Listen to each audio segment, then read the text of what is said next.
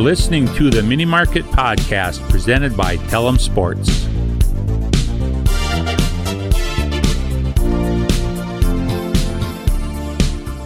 Welcome back to another episode of the Mini Market Podcast. Dalton here with Connor and Isaiah.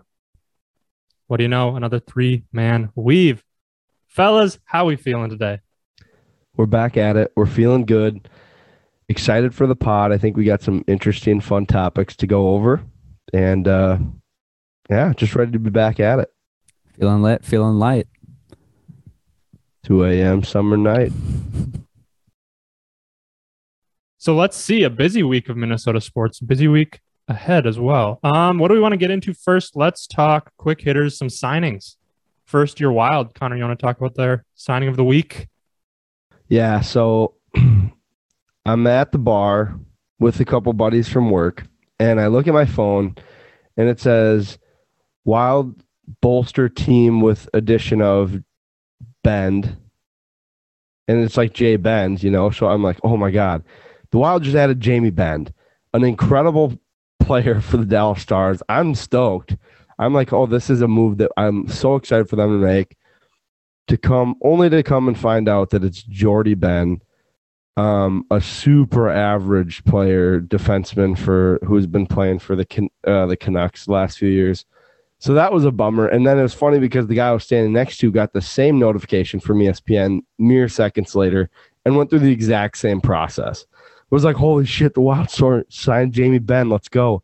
Um, only to have us both be super disappointed. Um, I think Jordy Benn is like a fifth or sixth defenseman.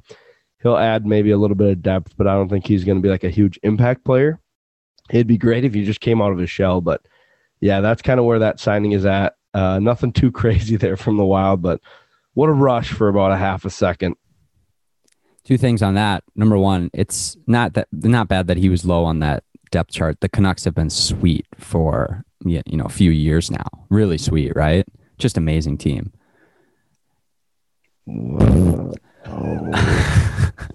And then two on that is what's your cell provider? Do you have 5G? Like how did you get that notification before your friend? Shout out Verizon on that one. Um, still rocking the iPhone 8. So Ooh. um, Does that have not- Siri? not super impressed. I don't know. Should we check? but yeah, so kind of big news on the front. Um, my cell phone game. That's that's on the on the cool side of things right now. Wild kind of taking a twins approach, filling in on the back end of their depth chart for defensemen this offseason. That is actually a very good comparison. Like Twins rotation, wild defensemen this offseason have been near near mirror images of each other. So verbal meme, Isaiah. Verbal meme. You want to do it, Dalton? Do it. It's all you. You got it. You're our verbal meme guy. okay, one arm, twins pitching staff. Other mm-hmm. arm, handshake is wild defenseman. And then it says in the middle, signing average players. Bingo. Okay, so let's go down the Minnesota waiver wire. The Vikes bringing back Everson. Ike, your mm-hmm. favorite D end. Back in 97, Michael Pierce gave up number 97 for Everson to be back. Respect. Respect That's your respect. elders, Everson. Is he going to be a, is, are they going to retire 97? Is he at that point? No, I feel like he's at the same point No. as like the Williams wall as far as Well- like respect. He'll just go down as a guy that everyone loved, but not necessarily an all timer. It's kind of a slight catch too in the NFL. They don't retire jerseys really because they need so many numbers. So I think I guess Ring safe. of Honor, whatever you want to call Yeah. it. Yeah, I don't know. I think think? I think for sure. Honestly, I think he's for sure a Ring of Honor guy. He's been through a lot with this team. He's he's recorded a ton of stat stats and sacks and rushes and you know, he's great off the edge in pass and run. He has been to I think two uh NFC championship games with the with the team. Uh he's been consistent throughout. I feel like he's kind of has to be. I don't know. What do you guys think? Or was he not on that 09 team? Everson started in 2010. That was he was drafted in the Mm. 2010 draft. Mm. So So one. Okay, so one. a championship. Yeah. But I think for me, it's hard. I'm I'm under the strong recency bias right now. Like how everything kind of has gone the last couple of years, like a bit of a downward spiral for him personally as well as uh, professionally. So it's been it's been a little harder. But I do think back to the times where uh, you know, what was it 2017 when he like led the league in sacks, something like that. And so you know, I think he- he's got a decent case to be in the Ring of Honor, but it'll be interesting to see what they do with some players that like if Kevin Williams isn't in the Ring of Honor, I don't think Everson's going to be in the Ring of Honor. Like I think Kevin Williams is a better player than Everson was.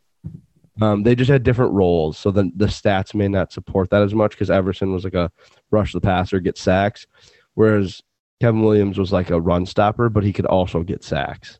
Like I think he was a really underrated player for the Vikings defense there in some good core years. I'm looking at the Vikes all-time sacks leaderboard. Number one, John Randle. Two, Chris Doleman. Three, Jared Allen, and four, Everson. Everson.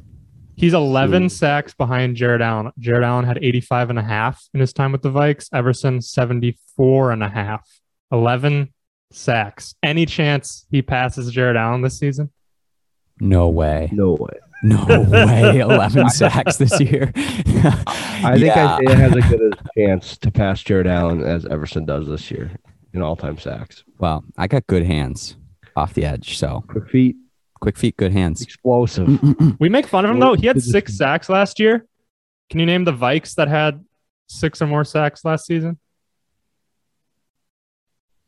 There weren't any. Digbo. Hey, I was going to say NA. Leader Yannick Ngakoue with five. No, I said Like I one called him a game. Digbo. By the way, that was not what I meant to say. That's what I Odenigbo was was thinking. was the other. He's in second place, three and a half. Three and a half led the team in terms of Oh. guys that finished the season with the Vikes. How many Yikes. players, if you have it in front of you, how many players had sacks for the Vikes last year? Like, is it like 20 list of like 20 people?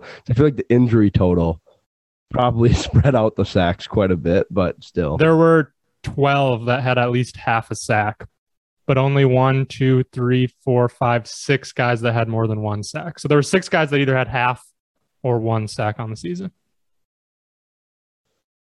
Yikes. That's rough. yeah. Yeah, There's a there's a drill that we used to do in uh, high school that w- we called GATA, and it stands for get after their ass. And we needed our de- our our defensive front seven to GATA last year on quarterbacks. We did not do a good job of getting after them. No. Our yeah, playing the Vikings for quarterbacks was like literally a dream last year. It was like a soft secondary and a front four that got zero pressure on its own. Like you, if we're talking about things that I could do, that might be something I could do. quack. Just stand in there and deliver. Uh, one more thing on Everson. I feel like the Ring of Honor for and and same with Kevin Williams. The Ring of Honor for the Vikings, especially as a defensive lineman, is like feels like hollowed ground. Like it's just That's the inner circle of the Ring of Honor. yeah, exactly. It's different than I feel like a lot of other teams uh Hall of Fame and even a non like you said a non D lineman Hall of Fame is like it's just a higher standard here. So it's no knock to be like are they maybe are they not because it's it's such a prestigious I think place to land. Here's a comparison: Everson Griffen, Brian Robison. Who would have the edge in terms of getting into the Ring of Honor first? If or neither, would you put neither in? I think Griffen Yeah. Yeah. I think it's like not that close. Yeah. I feel like B Rob was a really cool personality and he was a good player, but I think Everson was a little bit uh, a little bit better on the field. B Rob's tied for fifth all time in sacks with the Vikes. Right there.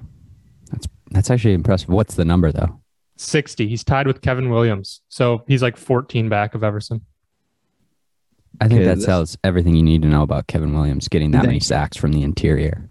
Exactly what I was gonna say. Come on, Connor. exactly Come on, I- baby. I was gonna say, well, that supports my point. You and I are gonna have a good Vike season this year. I We're think vibing. you and I are gonna have a good Vike season. Once We'll after week one, starts slinging it, we're gonna be feeling so good. Oh, Do we think Kirk's ass uh, throws off Kev- uh, Everson's chances of getting into the Ring of Honor? Does that tarnish his Vikings reputation? No, I think they will sweep that right under the rug long term. Yeah, they're they're gonna ignore the hell out of that. I'm pretty sure. It's a sharp point, though. It's hard to argue at times. Like it's really well written, I thought. To the point, for sure. I think once Kirk's time is over with the Vikes, like the, assuming they don't win a Super Bowl or something, it will be sort of a black box of Vikings history. Like nobody will talk about it. Nobody Mhm. will try to like it'll be forgotten. I think Kirk will be forgotten as a Vikings quarterback. Yeah. I think one thing will, that will be interesting when he's done being a quarterback is like the three years after what we have for a quarterback situation, whether it's like, you know, we go draft a high player or we bring in a free agent, whatever it is. I think that that will have a huge impact on his legacy with the Vikings. Like if he, if we go way down after him, like we try to bring in a, a decent player and we go way down, or if we bring in like a Gus Frerotte type, you know, and it's just like screw it. I feel like that will that will cause him to blend in more. Whereas if we try to go get somebody to fill his role and they suck, then then I think people may appreciate. It's kind of like presidencies. I was You just going to say. You don't fully appreciate them until like 20 years after. Were you really going to say that? I Ike? was literally, I was going to say that uh, Kirk Cousins is going to be John Adams. He's just going to be sandwiched between two greats that uh, it's, you, you kind of forget that John Adams was even a president sometimes. You had George Washington, who I'm calling Teddy Bridgewater, just the face of the franchise. Super oh my likable, god. Incredible oh, guy. True leader. Oh! George Washington, Teddy B. And then I think Whoa, your Thomas baby. Jefferson is going to be Kellen Mond. So eh, there's going to be some shining years right after Kirk leaves. And I think it's just going to be like, well, like you said, Black Box doesn't exist. Uh, who remembers John Adams? They had to make an HBO series for anybody to even realize that he was president. Um, I think that that's that's the closest this podcast has ever gone from a three man weave to a two man weave. Dalton was ready to walk off, if not cause physically physical bodily harm to himself. Um, that's a bold strategy, Cotton. Go- Mhm. George Washington. I think Okay. you have to say Fran Tarkenton is George Washington. Okay, fair. We'll move. We'll move it back a little bit. We'll Yeah. call Kirk. We'll call him William H. Taft. Yes, we're somewhere in the middle. Woodrow Wilson and Teddy Roosevelt. I think that is a perfect comparison. Am I right? Dalton, you can get on board with that. I like Woodrow Wilson. I because he was an academic. He was one of the few. I think he's the only Kellen president Mond. with a Nerd alert. PhD. Kellen Mond will be. I would not Woody. know. I don't know if Kellen Mond is an ap- academic. Is he? Is he like? Was he a good student at A and M? Wasn't Woody Wilson first, and then Teddy Roosevelt second in terms of this comparison? So no, it goes Teddy Taft Woody. okay, So Woody. and I mean, if you're gonna either give it to, so I guess we have to say Case Keenum would be T Rose, and I think that is super fair. I think they had a similar outlook on life, like they were willing to grab the bull by the horns and just kind of make whatever they could out of whatever they had. I think that's very fair. And then and then you have like Woodrow Wilson is gonna be like the more everybody everybody remembers him more than Taft. and I should go back. I think Woodrow Wilson had some like racist stuff come out. So my my quote of saying I like Yeah. Woodrow Wilson isn't a great look Yeah, on we're me. gonna clip that.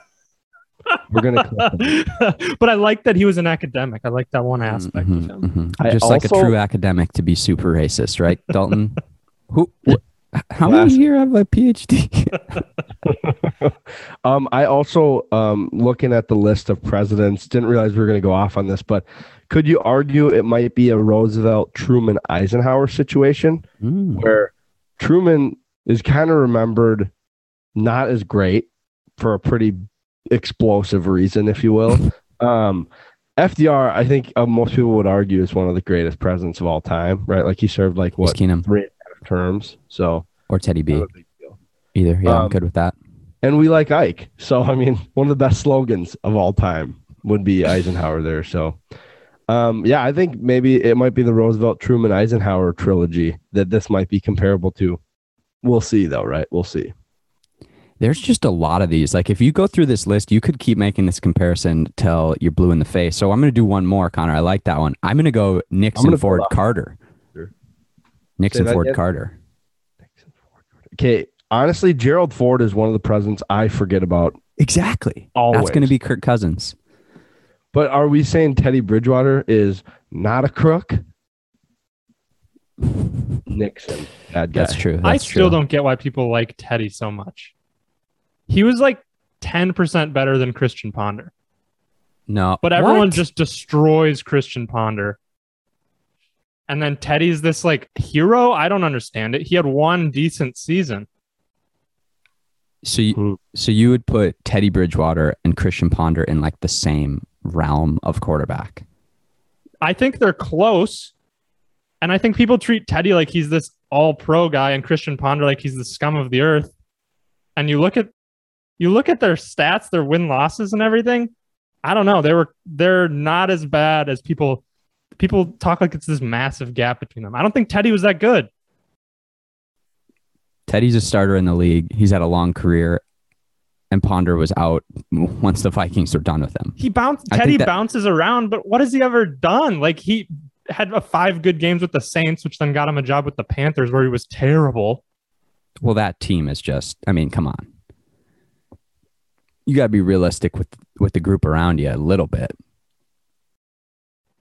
I don't know. I just don't get why people still love Teddy Bridgewater. Like he was just another quarterback that sort of came and went. It's because we feel bad for him because of his knee injury. Like, what did he ever do?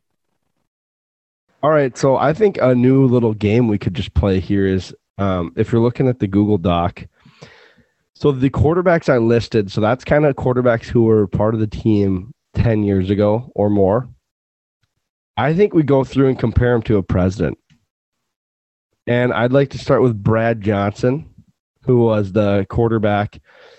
Uh, let's actually let's start with Dante Culpepper, high prize guy big name for us. He was quarterback from like 2000 to 2004. If you're going to compare him to a president, who do we got? Dalton? Is Obama? is that too on the nose? Yes.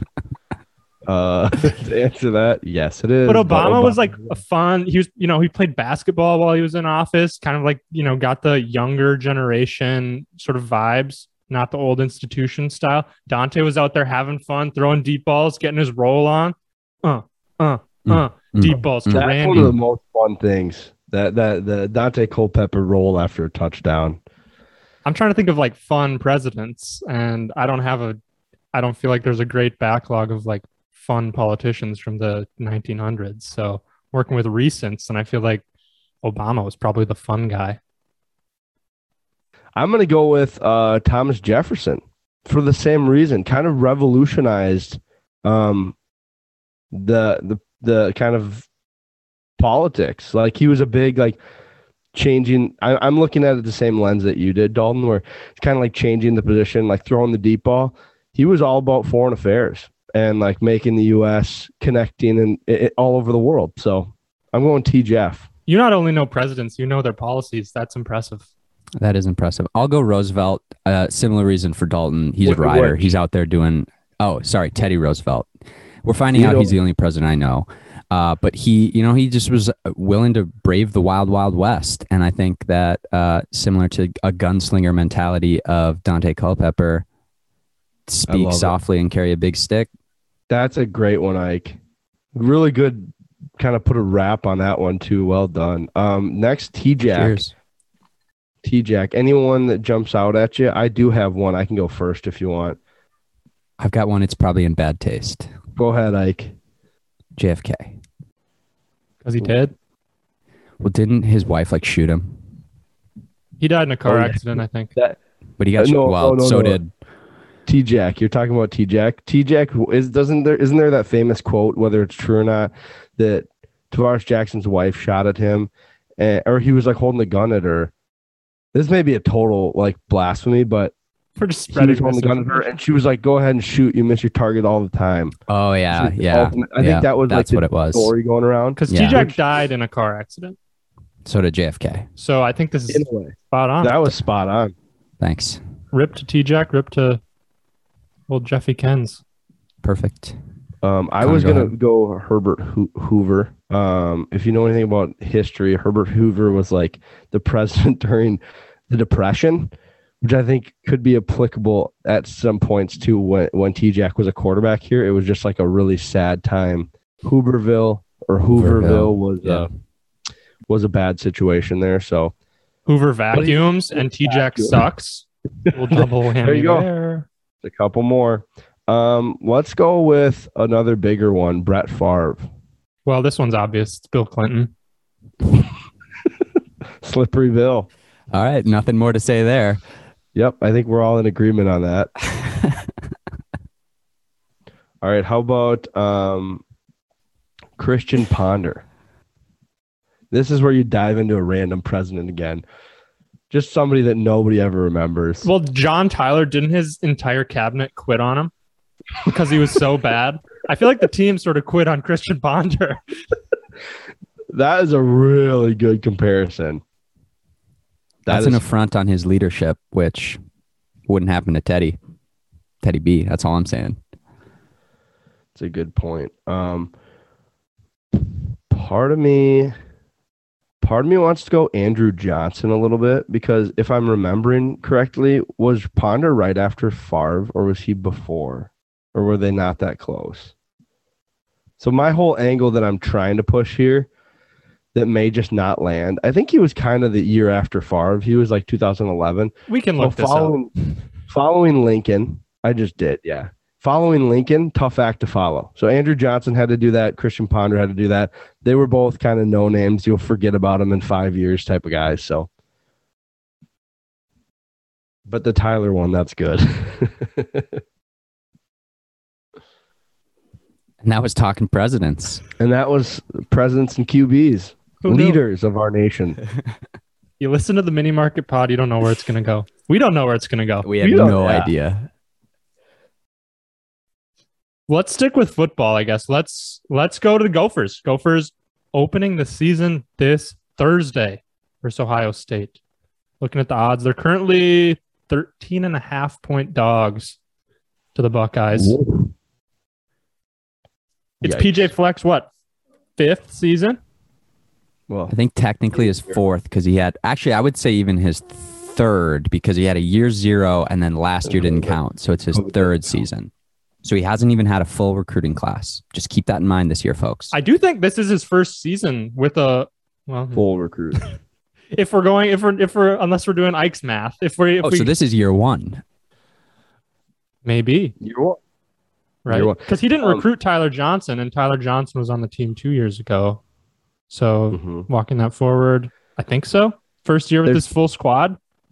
there's probably a couple guys who are like redshirted freshmen in like that aren't his recruits in theory, but because they got general, an extra like, year. yeah, the most of the most of this team should be guys that he recruited. So that'll be interesting to say or to see how that goes because Bateman was his recruit. That was actually a big Mhm. recruit, so he'd be nice to have this year off the record. Um, but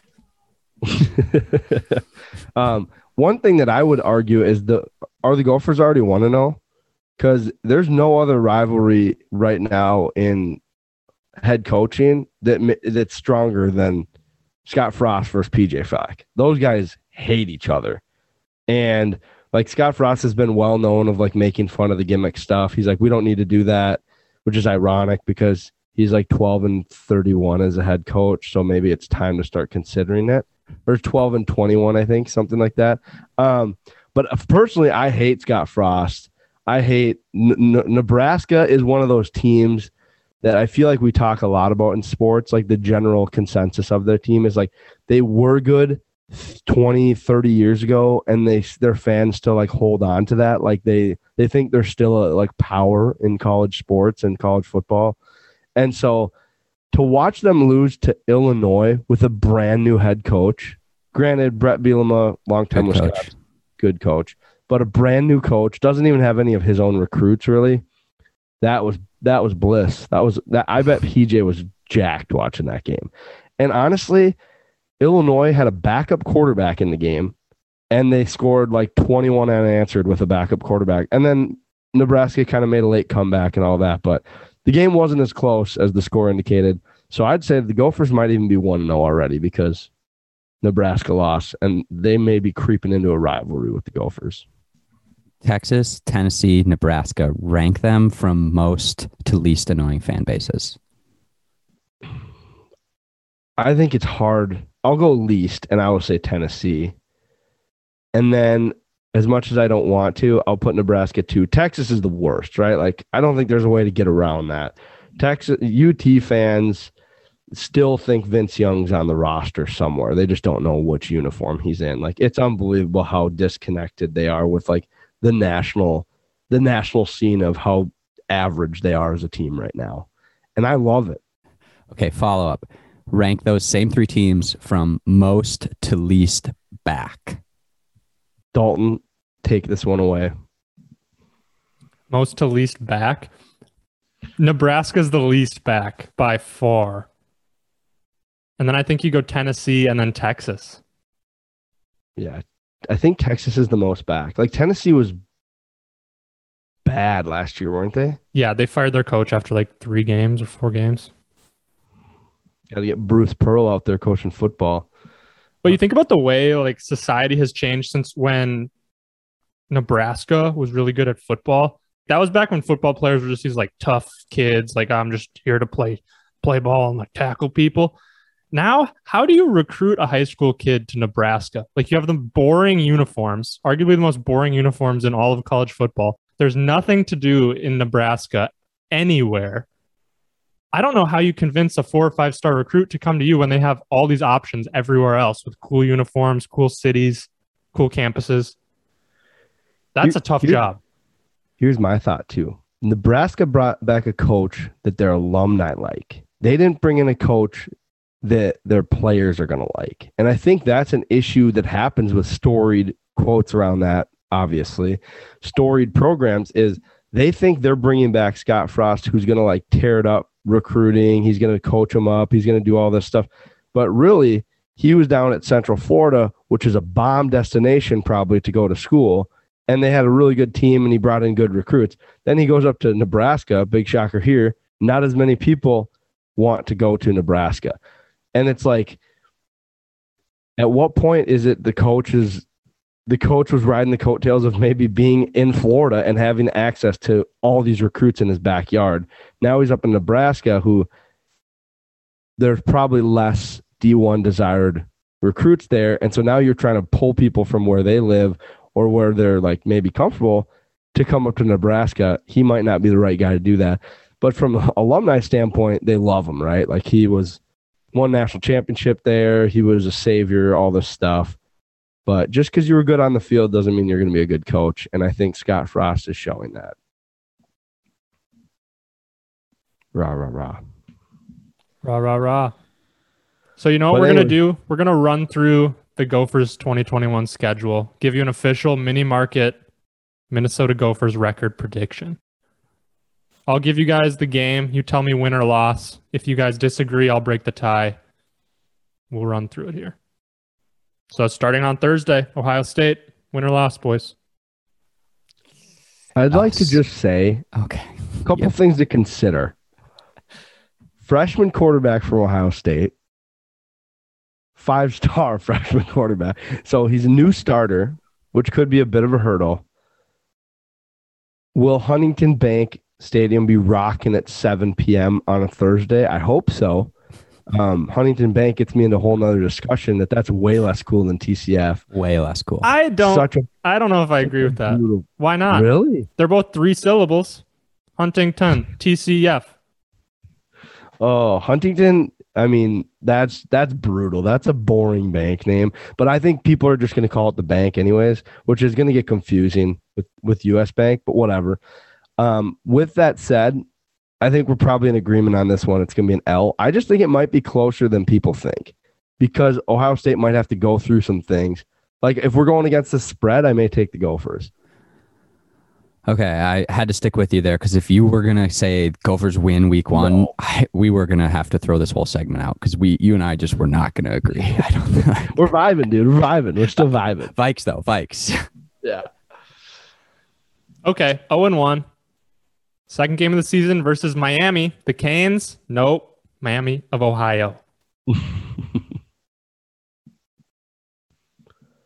This should have been the week one game Like in Yeah. a normal season, this is who the Gophers play first, knock the rust off a little bit.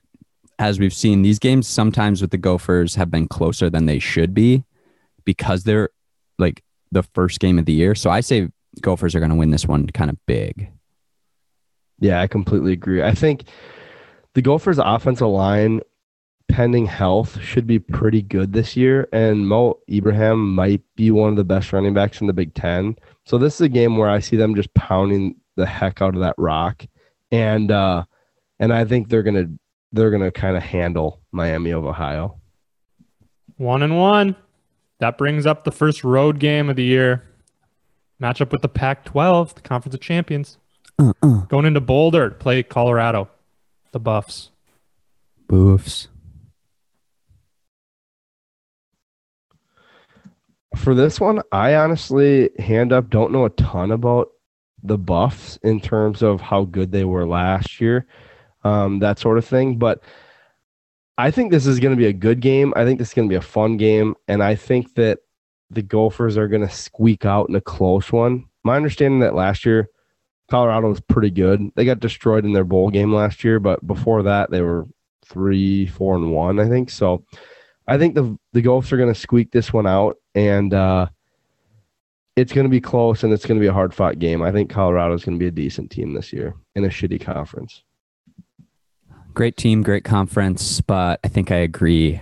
Uh, Gophers are going to kind of rely on their. This is going to be a Tanner Morgan, right? This is going to be a game where he's going to have to win it for us. So, but I think he will.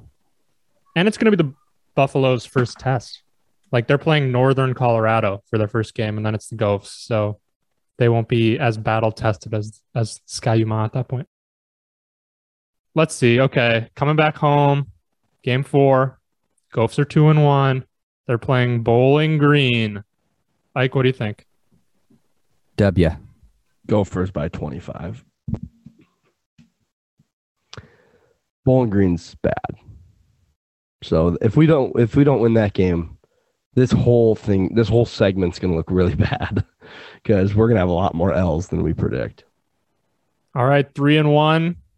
Now we're back in conference. Get on the plane, head to Indiana to play Purdue.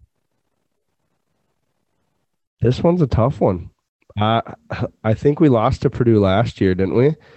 Um, I'm gonna go the Gophers by a slight margin.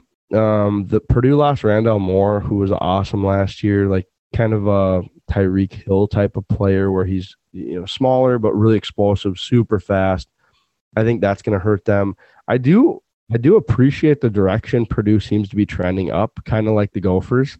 So ultimately, I think the Gophers take this one, but I think it's going to be another one of those knockdown dragouts. Yep. Gophers did poorly last year in like overtime games. They kind of had some tough luck. I'm looking for that to switch this year. So, Law of averages. yep, law of averages. Uh, I'll go Gophers as well. Four game win streak, four and one. Now they're ranked. Then Scott Frost and the Cornhuskers come to the bank October 16th. Gophers by three scores.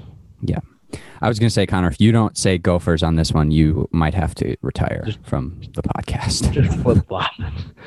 but yeah, I, I think, and, and who knows, maybe they'll turn around. I think Nebraska's not a good football team. I don't think they're well coached. I don't really like them. So just all in general, not a huge Nebraska guy. I don't even respect them. That's the thing. I don't like Wisconsin. I don't like Iowa, but I can at least respect them. Nebraska, no respect. Now they're Moving five on. and one. The PJ Fleck to USC rumors are heating up. Uh oh. Maryland comes to town. Every year, the Gophers have one slip up game, right? That you think they probably should win, but they don't. I don't think this is that game. I'm nervous about Tua's brother because he's athletic, he's good. He's a very good quarterback, I think, but I think the the Gophers have enough to hang on and beat a pretty average to below average Maryland team. And we're riding high, baby. We're riding high. I think it's too much. I think Gophers lose this one. This is that letdown game, I think. Don't. Let's see. Let's see. Let's see. So this game is sandwiched. Yeah, I think I think it's going to be a loss. I think coming off the Nebraska high, they beat Scott Frost, rah rah rah. Then they have Maryland Northwestern, which they might be looking ahead a little bit to that Northwestern game in Northwestern. So I think it's a loss too. Five and two, like I said, going to Evanston to play the Northwestern Wildcats. I don't think there is a worse home field advantage in all of sports than Evanston, Evanston, whatever, Illinois. Like where Northwestern plays, that is the worst fan attendance in Division One football. I would think like that is just brutal. Even when they're good, they don't sell out. Like it's just unbelievable how much they don't care about football. And with all the nerds there, they're probably like literally anti-football. Um, so kids getting stuffed in the lockers at Northwestern still. Um, I'm gonna say the Gophers are gonna. Th- I was gonna say this would be their slip up game after beating Maryland, but if we have them losing to Maryland, they're gonna bounce back and they're gonna beat Northwestern. I think. I think uh, it's a reverse psychology situation for their home field advantage where teams come in, they're so used to having packed stadiums with super passionate fan bases, and like it throws them off to be in this sort of like half empty stadium where nobody ev- who's even there really even cares, and it's it's this funky uh, upside down world for a big program with a, a good fan base like the Gophers. So I'm going L here too. I don't see them losing two in a row to Maryland and Northwestern. So I'm going with Connor. Get a W, right the ship. Six and two. If they do though, like hot seat for PJ Fleck. If you lose to Maryland and Northwestern in year four or five, One. like that's a bad. That's a bad spot to be at. It's his first year. All right, so we've got him at six and two. Illinois comes to town November sixth. like you said, Bielema's a good coach, but I just don't think this team has the talent that the Gophers have, or the experience for that matter. Like this is an older Gophers team at this point. You have a lot of guys who've played a lot of games, uh, so I think they're gonna they're gonna win this one. Yeah, I think there was a big disadvantage for playing Illinois early in the season this year where you don't have a ton of tape on how they're going to run their offense and that sort of thing. I think by this time in the year, the Gophers should have a pretty good scouting report on what things might look like. And I think the Gophers are going to take this one. Um, the only thing that concerns me is what Dalton talked about before, kind of that overlook game where like Iowa, big rivalry, the pig game is up next. Are we going to overlook them? And I don't think, I don't see it happening, but I am wary of it. So W for the Gophs. Seven and two. At this point, we're probably ranked like 16, 17 in the country, right? Potential to win the Big Ten West, maybe, depending The on thing these is, last three games. Potential to win the Big Ten West pretty much until like the last. And everyone's Three in ga- yeah. contention still, almost Yeah. right? Because like you haven't played as many Big Ten West com- opponents. But yes, potential, baby. Here we go. Well, here's a question for you. So these last three games are tough. Got at Iowa, Indi- at Indiana, that might not be as tough, maybe. Um, and then home versus Wisconsin.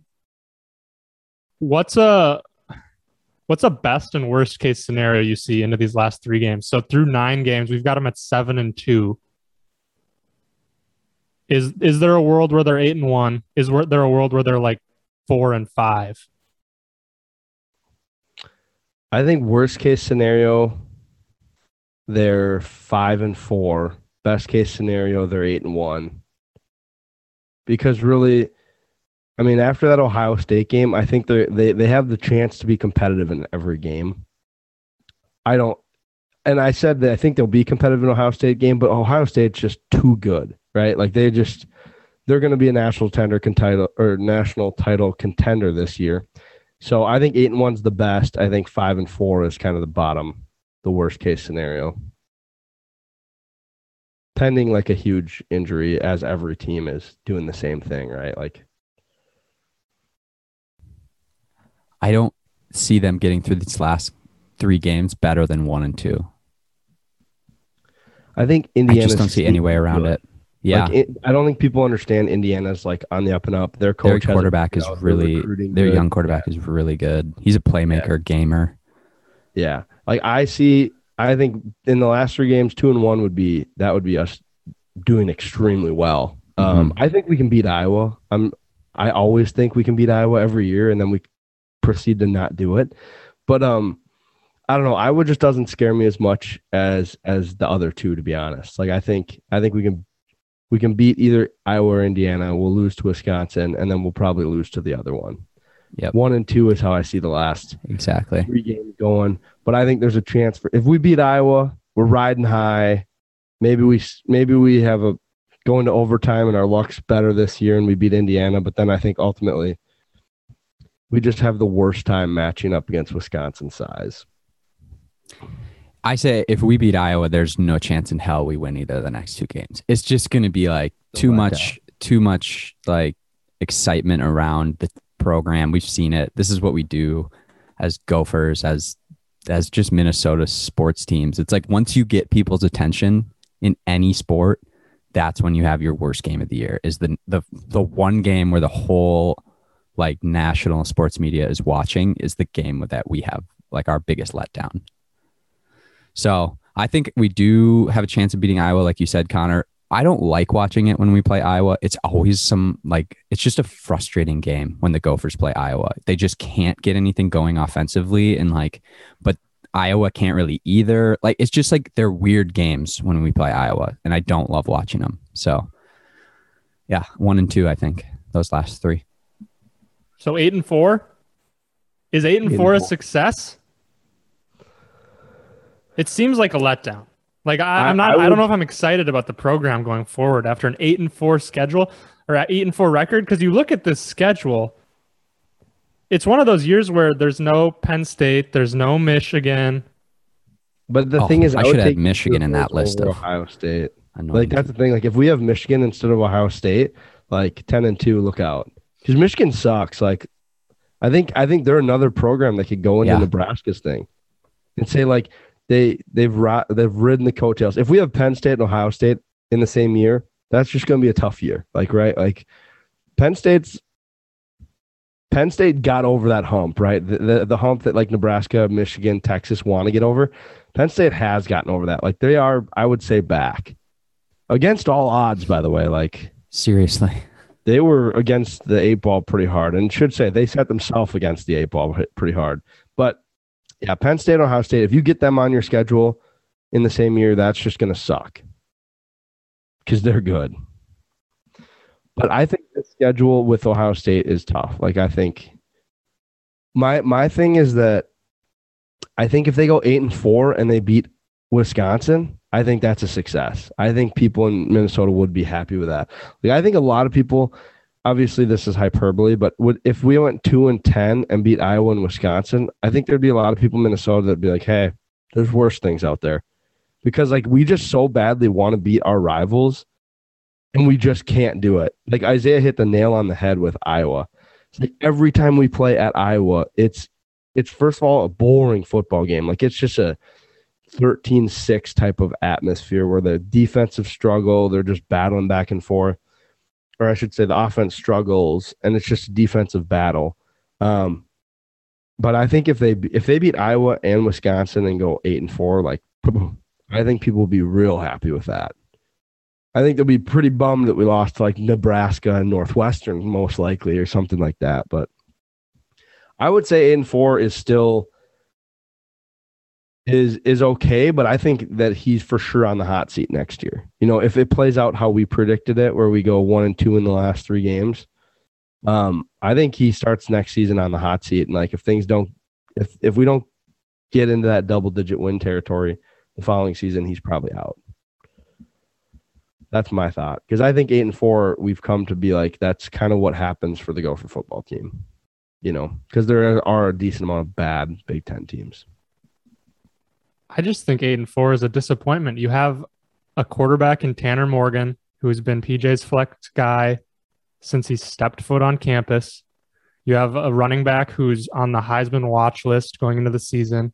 You have an offensive line that has a bunch of guys with a ton of experience. You have a defensive end, linebacker, edge rusher, and Boye Mafe, who might be a top 15 pick next year. It's a roster of all PJ Fleck's guys. The last full season they had, they were what, 10 and 2? They were ranked in the top 10 at one point. I think to, to come back and look at this schedule and say 8 and 4 is a success, I think this is a year where they have everything set up to make a run at the Big Ten West. So I, I think if it's not 9 and 3, 10 and 2, I think it's a letdown. But I do think that we we should consider that if if they if the schedule plays out how we predicted at eight and four and we beat Iowa, lose to Indiana, lose to Wisconsin, like we will be in contention, right, for like the the Big Ten West title still.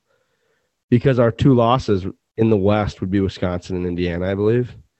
And I mean, there's a good chance that that that may get you second in the West, which I mean, I'm not saying second's great or anything like that, but but I think there's there there's a lot of parity in the West because there isn't usually one dominant team. Naturally, Wisconsin seems to win the West every year, but it's not like they're six and zero and everyone else is like three and three type of thing, you know. So between I, I would I think Wisconsin will have at least one or two slip up games this year, and just hope to God they're in the West, and then the Gophers are still in contention. Um, but I don't think you're wrong either. I think eight and four is disappointing, but we'll see. We'll see how it plays out. I think the secondary is a huge concern for the Gophers. I think you hit on the points of the team that are going to be good.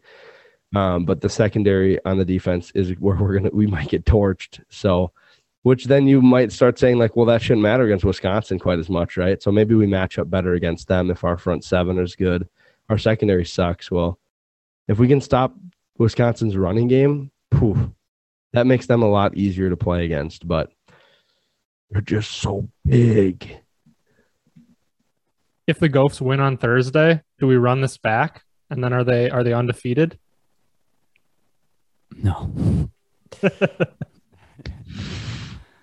the thing is is like it's it's the big picture you like take a step back and say like these are like 18 to 22 year olds like i think we've talked about that with college sports it's really hard to predict and that's what makes it so fun is because these guys might just be going through some shit at age of 19 and ha- and and the team lays an egg against a Northwestern or a Maryland or um or a Bowling Green, heaven forbid.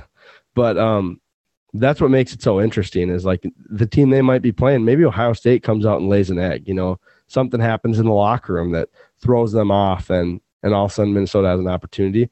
I think it all depends on how they play. Like if if it's just an ugly game and the Gophers win, I think I think a lot of people will be like, "Oh, here we go, national title contention." But I think people who like watch football enough will say like that was that was the worst game Ohio State has played in 13 years or whatever it is, and like we should be a little wary.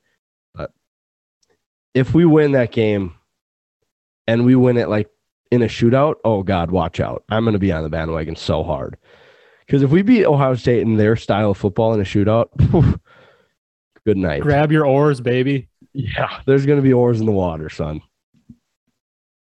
Oh yeah. So do we want to move to the pups? Some hot takes this week coming out of the athletic, Isaiah. Yeah. Um, I just wanted to kind of gauge everybody's temperature on this. Uh, David Aldridge of uh, sideline 2K reporting fame sort of came out with his off-season rankings.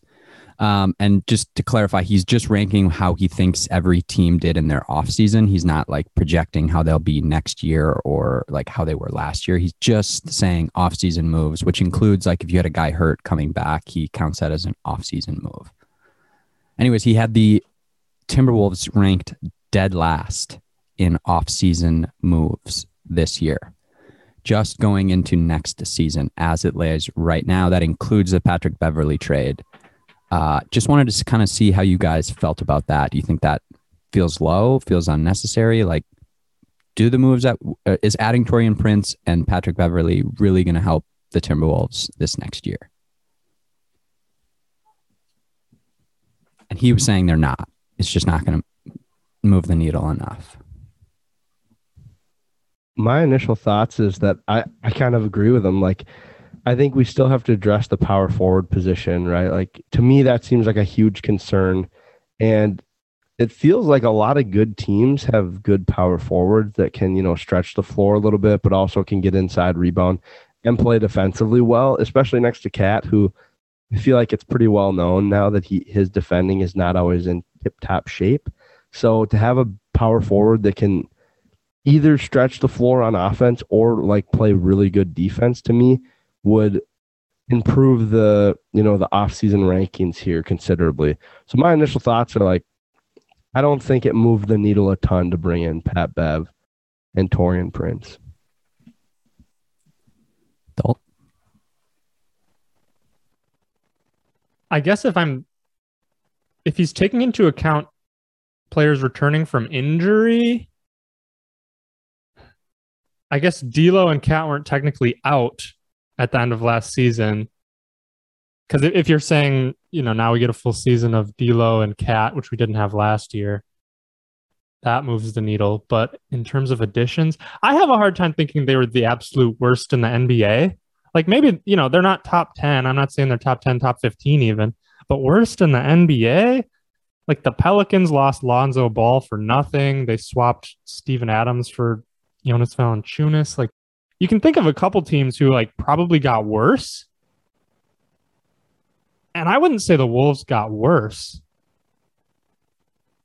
Because you could argue Rubio's a better player than Beverley, but Beverley, I think we've talked about, fits what they're trying to do a little more than Rubio did.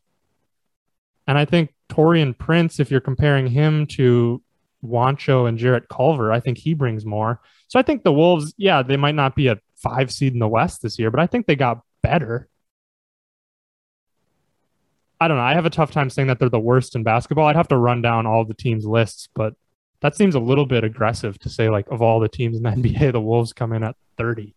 Yeah, I think his uh, ranking was a little bit skewed because he included the loss of the draft picks. So Oh. he included the fact that the Wolves lost a draft pick in the offseason. I think that sort of weighted down his ranking of our offseason. And he also didn't include the pending acquisition of Leandro Bolmaro, who I've noted I'm excited about that. And it sounds like that's going to happen this season for the Wolves. So I think adding him will also kind of, it'd be three guys that marginally improve the team at least. So, and that's all we're looking for at, at this point. Just those national writers overlooking Minnesota, discounting everything we do. Sick and tired of it. And that's why we're here. That's why we're here. Yeah. Cat got ranked like uh, at 84, I want to say in the new 2K. So that tells you all you need to know. Dalton's pissed. Yeah. Dalton's steaming. We'll move on before we get too mad there. Um, Play the One other- rage music. Let's let's air it out. Let's air out the grievance, doll. Let's hear it. No, I don't think I have a well formulated take, but I feel like there are just some players in the NBA who, if their team is doing bad and they're doing well, the narrative is they are carrying the team and nobody's helping them. And then there are players on the flip side of if they're doing well and their team's doing poorly, it's just empty numbers, empty numbers, empty numbers. And I don't know why some players get those like I don't know why certain players get one attached to them versus the other. Like Cat is very much like an empty numbers guy now, according to all media people. And he's just overlooked by everybody. Is it his leadership style? Uh, I think it's his age, his experience, and his leadership style. Like he's that more reserved. He's now like the bona fide leader of the team, and he is in his seventh year. I think all those factors lead to it's a um, it's a empty numbers guy versus like he used to be. This dude is the future. Like this dude is leading the team. Like everything he's doing is sweet. but as he's kind of progressed, he's been expected to do more, and the team has done equal or less. So then it's like empty number. Those numbers were all empty. Here's one interesting thing. So I'm looking at it at his ranking right now, and it looks like they may have increased it to 87. So he's like the 17th highest ranked player in 2K, but he was 90 two years ago, 88 last year, and now 87 this year. Seems kind of weird, doesn't it, that they have him like decreasing in his overall? Not like he's on the back end of his career. This is according to 2KRankings.com. But like I guess some of the players just comparison wise, so like he's right behind Khris Middleton, Rudy Gobert, Bradley Beal, Zion, and then he's right ahead of LaVine, Sabonis, Mur- Jamal Murray, Jrue Holiday. Is that? Do you think that's appropriate, or do you think that's low ranked? That's actually pretty good. I think that's pretty good. It the number might not be great, but I feel like his the people he's around feels pretty good. Yeah, because they only have like 11 players at 90 or above. Like Jayson Tatum is the 11th. And then it's tough to argue after that. They're pretty good. Giannis, though, number three. LeBron's still number one. Um, but yeah, so I just thought that was interesting that they had him decreasing year to year. It doesn't feel right because his he's added so much offensively over those like three years. Like he's just improved. His shooting has improved so much. He already had an incredible like low post game. Um, he's taken on more of the offense and still been able to like put up consistent numbers. And he's also definitely increased defensively over that time. So I feel like him decreasing, like it actually might be 2K as a whole trying to be more realistic with their rankings of like just giving it more thought to like who is actually elite in the game of basketball in the NBA and trying to separate them more from the guys who are like not quite at that level. And I think that might be for me an explanation of the decrease. Like you'd have to look at the trend of all players in 2K. Are is it everybody's moving down a little bit because they're trying to like recalibrate their rankings? I love watching NBA players get their 2K rating revealed to them because every one of them is pissed. Like unless they're like a 98, every guy is mad. Like it's like Kevin Porter Jr. got like you know, he's a good player for the Rockets, but you're on the worst team in basketball and you're like one of their leading scorers. He's pissed that he's like a 78 or something. What like he thinks he's like a 92. I'm like, look around, guy. It's just it's just funny. Oh all right, finally, let's touch on the Twins. First off, Kenta Maeda probably going to have Tommy John surgery, which is an absolute dagger because next season's rotation was going to be Maeda, probably Bailey Ober, and then question mark. So right now, it, Bailey Ober's holding down the rotation, which hurts. But hey, 2023. Yeah, our year. That was your day. Yeah, that was your year. You predicted that, and it's just looking better and better. That'll be Maeda's last year under his current contract. Twins got to go all in for 2023. You're gonna get the best version of him. Guys are better off Tommy John. It's usually year two though, but he'll be playing for that contract. Contract year, you get that little bump, and he's trying to prove something. We're gonna get a great Kenta Maeda in 2023 yeah, that's uh, I'm excited for that. Um, not you sound excited. Wowee! wow. Um, yeah, excited for 2023. Um, but next year is going to be an abysmal season for the Twins. I think the way it's laid out right now, I should say, it's looking rough. Um, yeah, it's just it, it might. It, we're going to be taking our lumps next year. Do either of you feel like the Twins sort of bundled Kenta Maeda this year, the, his whole season? It feels like he was hurt kind of all year. And I feel like from an outside perspective, they kind of knew. Like, I think he was hurt coming into the season. If you look at his like statistics early in the season, and just even the way that he was pitching did not, it looked vastly different from uh, 2020 just his command of all of his pitches, his command of the zone was consistently off. Like he was missing badly, which like his walk numbers weren't crazy in those first few games, but him missing badly, you didn't see that at all in 2020 or even most of his career. So I think just from that perspective, obviously 2020 vision, uh, you know, looking back, he probably was not at full health at that point in the season. And like they shut him down fairly early in May for a good period of time. So I think they kind of had a, an inkling that he might not be at full health. And then they brought him back again, and it might have been too early. Um, do, do either of you feel like the Twins sort of like blew this? And like at that point, you kind of had a feeling that they weren't going to be great when you bring them back in early June, like the Twins were already trending pretty poorly. Obviously, can't give up on the season then, but like, how do you feel about the idea that the Twins like management knew something was off before they came to this final conclusion, which now is happening almost in September, which means you do lose all of 2022 versus if you had done it sooner, you could have gotten back for like the end of next year or something like that. How do you guys feel about that? Yeah, I mean, obviously we're speculating, but it, there were rumors of elbow fatigue and arm soreness for him for like multiple starts. And then he kept saying he was fine, were the reports. So they kept throwing him out there. And then eventually he had like three bad starts in a row. So they put him on the 10 day IL. But then he came back basically at the end of 10 days. I think he missed one, maybe two starts. And like you mentioned, like the season was basically out of hand.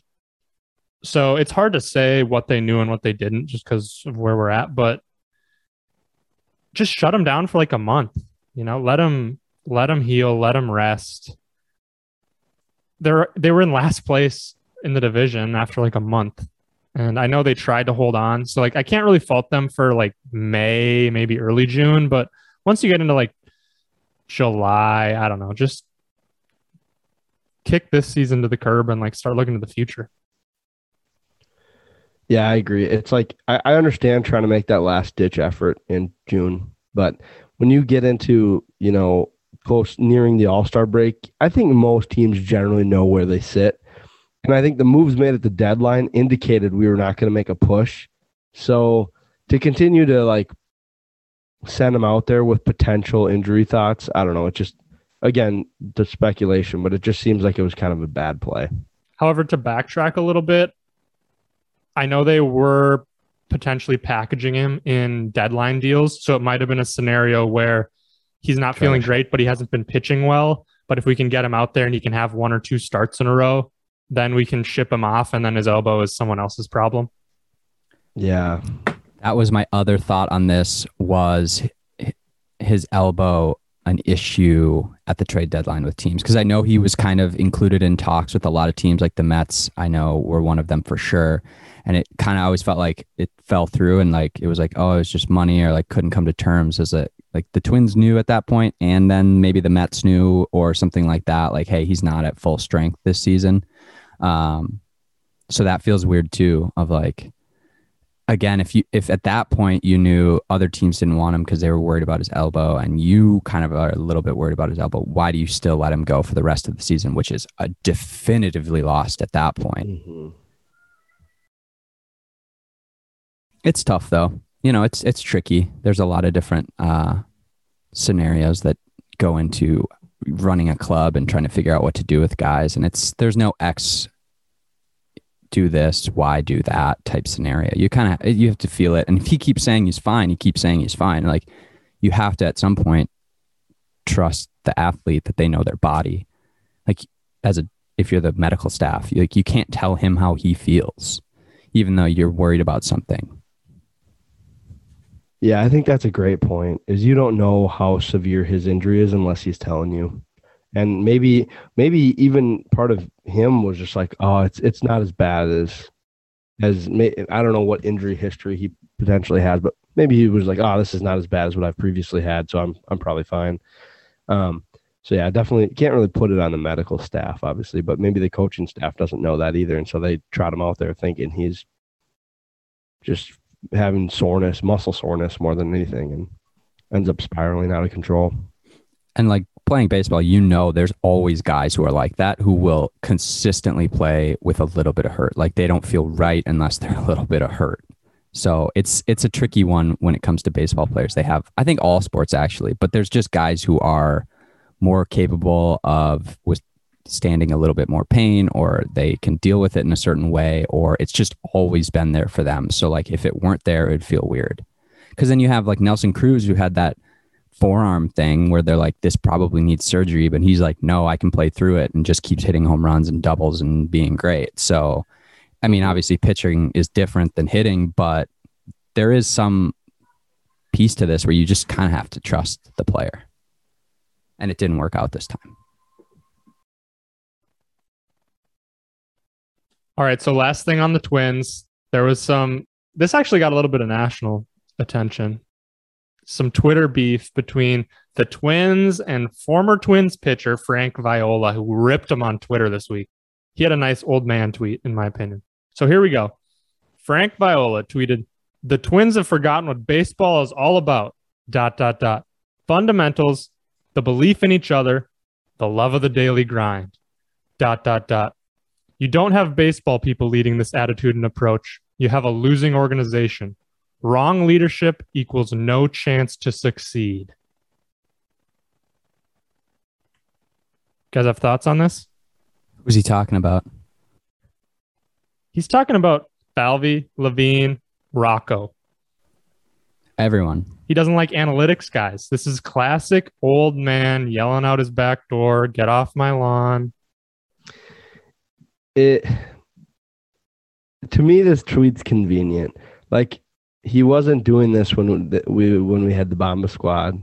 So like it's like it, now it fits his narrative. So now he's upset about it. But like, didn't analytics work that year? Like, well, isn't that fair to say that like he wasn't firing off these tweets when things were going well for the Twins? So it's kind of a convenient time for him to like, well, now I can make my stance. Now that the the analytics is not working out the way they want it to, now I can kind of make my make my approach at it. But I get it. That's how it happens. Um, one thing that's a little curious is his use of four dots for the ellipses. Yes. Um, I don't know if there's a period at the end of the ellipses, uh, but when you do it twice, you really start to wonder if he doesn't understand how that works. Because I'm an ellipses guy, so I can I'm on board with this. I like using them. I think there's a there's a when you're reading it, there's just an anticipation to get to what's next. So I love the use of it, but four dots is not an ellipses. It's ellipses and a period at the end, and that doesn't make any sense. So first of all, Frank, maybe learn English, Burkitis. Um, just kidding. Easy, sweet music. You're cool, man. Um, but yeah, I think this is a very much get off my lawn, old man take of like he doesn't want the game to change from what he knows it is. But the thing about it is the game's always changing and people from previous generations, not everyone, but certain people are always going to be against the change. At the end of the day, analytics is the future of baseball. I think that's probably fair to say at this point. Every most teams have bought into it. So Frank, sit back, enjoy your rocking chair on your porch, and uh, just try to appreciate the things that you do have. I don't understand the take. Like the Twins have forgotten about fundamentals. I don't. I never get that because they try to hit home runs and because they're shifting guys. It's a weird time to tweet it too because like the twins in the last month have actually been playing well. Like they've won four of their last six series against like four division leading teams. Is he talking about like bunting? Is that like his point here? Like fundamentals is like bunting moving guys over and that's his issue? Because like and maybe i don't know the answer to this but are we playing horrible defense and that's what he's referring to i don't know but um yeah, it's the fundamentals piece is weird. To elaborate on that would be great. Frank, if you want to come on and discuss more in detail, that'd be great. We'd love to have you. I've got okay, so I get everything that you guys have said. It is a little bit old man yelling at clouds type scenario. But we talked last week about Minnesota fans don't hold their franchises accountable Sometimes they don't hold themselves accountable. But in this scenario, I feel like this tweet has a very East Coast vibe to it. And if you know baseball, the East Coast is ruthless when it comes to talking about their teams. And it's that idea of like, we're going to get on them because we have higher expectations for them than they have of themselves type thing. And it's a very, what have you done for me lately type tweet too? Like, cause if you look at these, the records of the management and uh, Baldelli, like they have made the playoffs consistently. They've kind of rebuilt a roster, like re-jump started an entire franchise that was kind of like towards the end with Molitor, like it was falling apart, apart, right? So mm-hmm.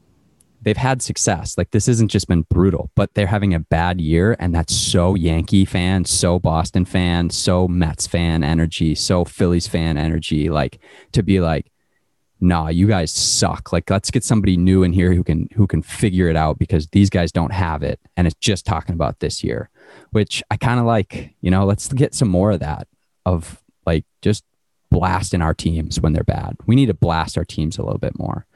So I'm with you, Frank. I'm fine with them blasting the team, but point to something tangible. Like he's pointing to things that nobody can prove or disprove, like fundamentals. There's no baseball team in the world that's like, hey guys, forget about the fundamentals and go out there and play, hit home runs. Like nobody's saying forget about the fundamentals. The belief in each other, that's not any. What are you even talking about? And the love Unity. of the daily grind. Like these are just things you can't argue with him because he's not right or wrong. He's just saying nothing. Group of guys just punching in and punching out, working for the weekend is what he's seeing. Like if he's saying you're striking out too much, you're not throwing first pitch strikes, like things that you can actually be like, okay, those are good points, Frank. That is a problem. The bel belief in each other and love of the game, like, come on. Those Well, are and- fundamentals. if you're not if he's not in the locker room like on a you know at least a weekly basis how can you say that there's no belief in each other you know what i mean or like how can you say there's no love of the daily grind like it's there that's a great point Dalton. those are blanket statements and yeah there's nothing there Yeah, and, and there's no character limitations on Twitter anymore. So he could have got into it, right, folks? seriously people forget about that But yeah, the, the you don't have baseball people leading this attitude and approach. That that's a direct shot at like I don't like analytics. I like the bunt and steal and throw 140 pitches a start 1970s baseball. and as an academic, Dalton, you take personal affront to that statement, right? nerd I mean, everyone points to the Rays as like one of the best run organizations in sports, and I can't speak for their love of the game and belief in each other, but yeah you better not they're not exactly an old school approach. I would recommend going to his Twitter and scrolling through it because it is pretty funny and it is like old man watching baseball, tweeting whatever on his mind. He's tweeting about random games like NL teams pulling their pitcher after he's thrown 75 pitches and getting pissed off about that. Like, back in the day, you let them go as long as they want to go. it's their game let them have it This is a fun weekly segment we've got going, like our the mini market Twitter recommendations. yeah we're big twitter pod A tweet and greet with the mini market pod. Should we leave it there this week? We'll leave it and run with that. Thanks for tuning into the mini market podcast brought to you by Tellum Sports. And check out our blog at tellumsports.com. A lot of good content on there, new stuff coming consistently. So we will see you next week. go wolves Lou, we love you and, you, and we miss you. Peace.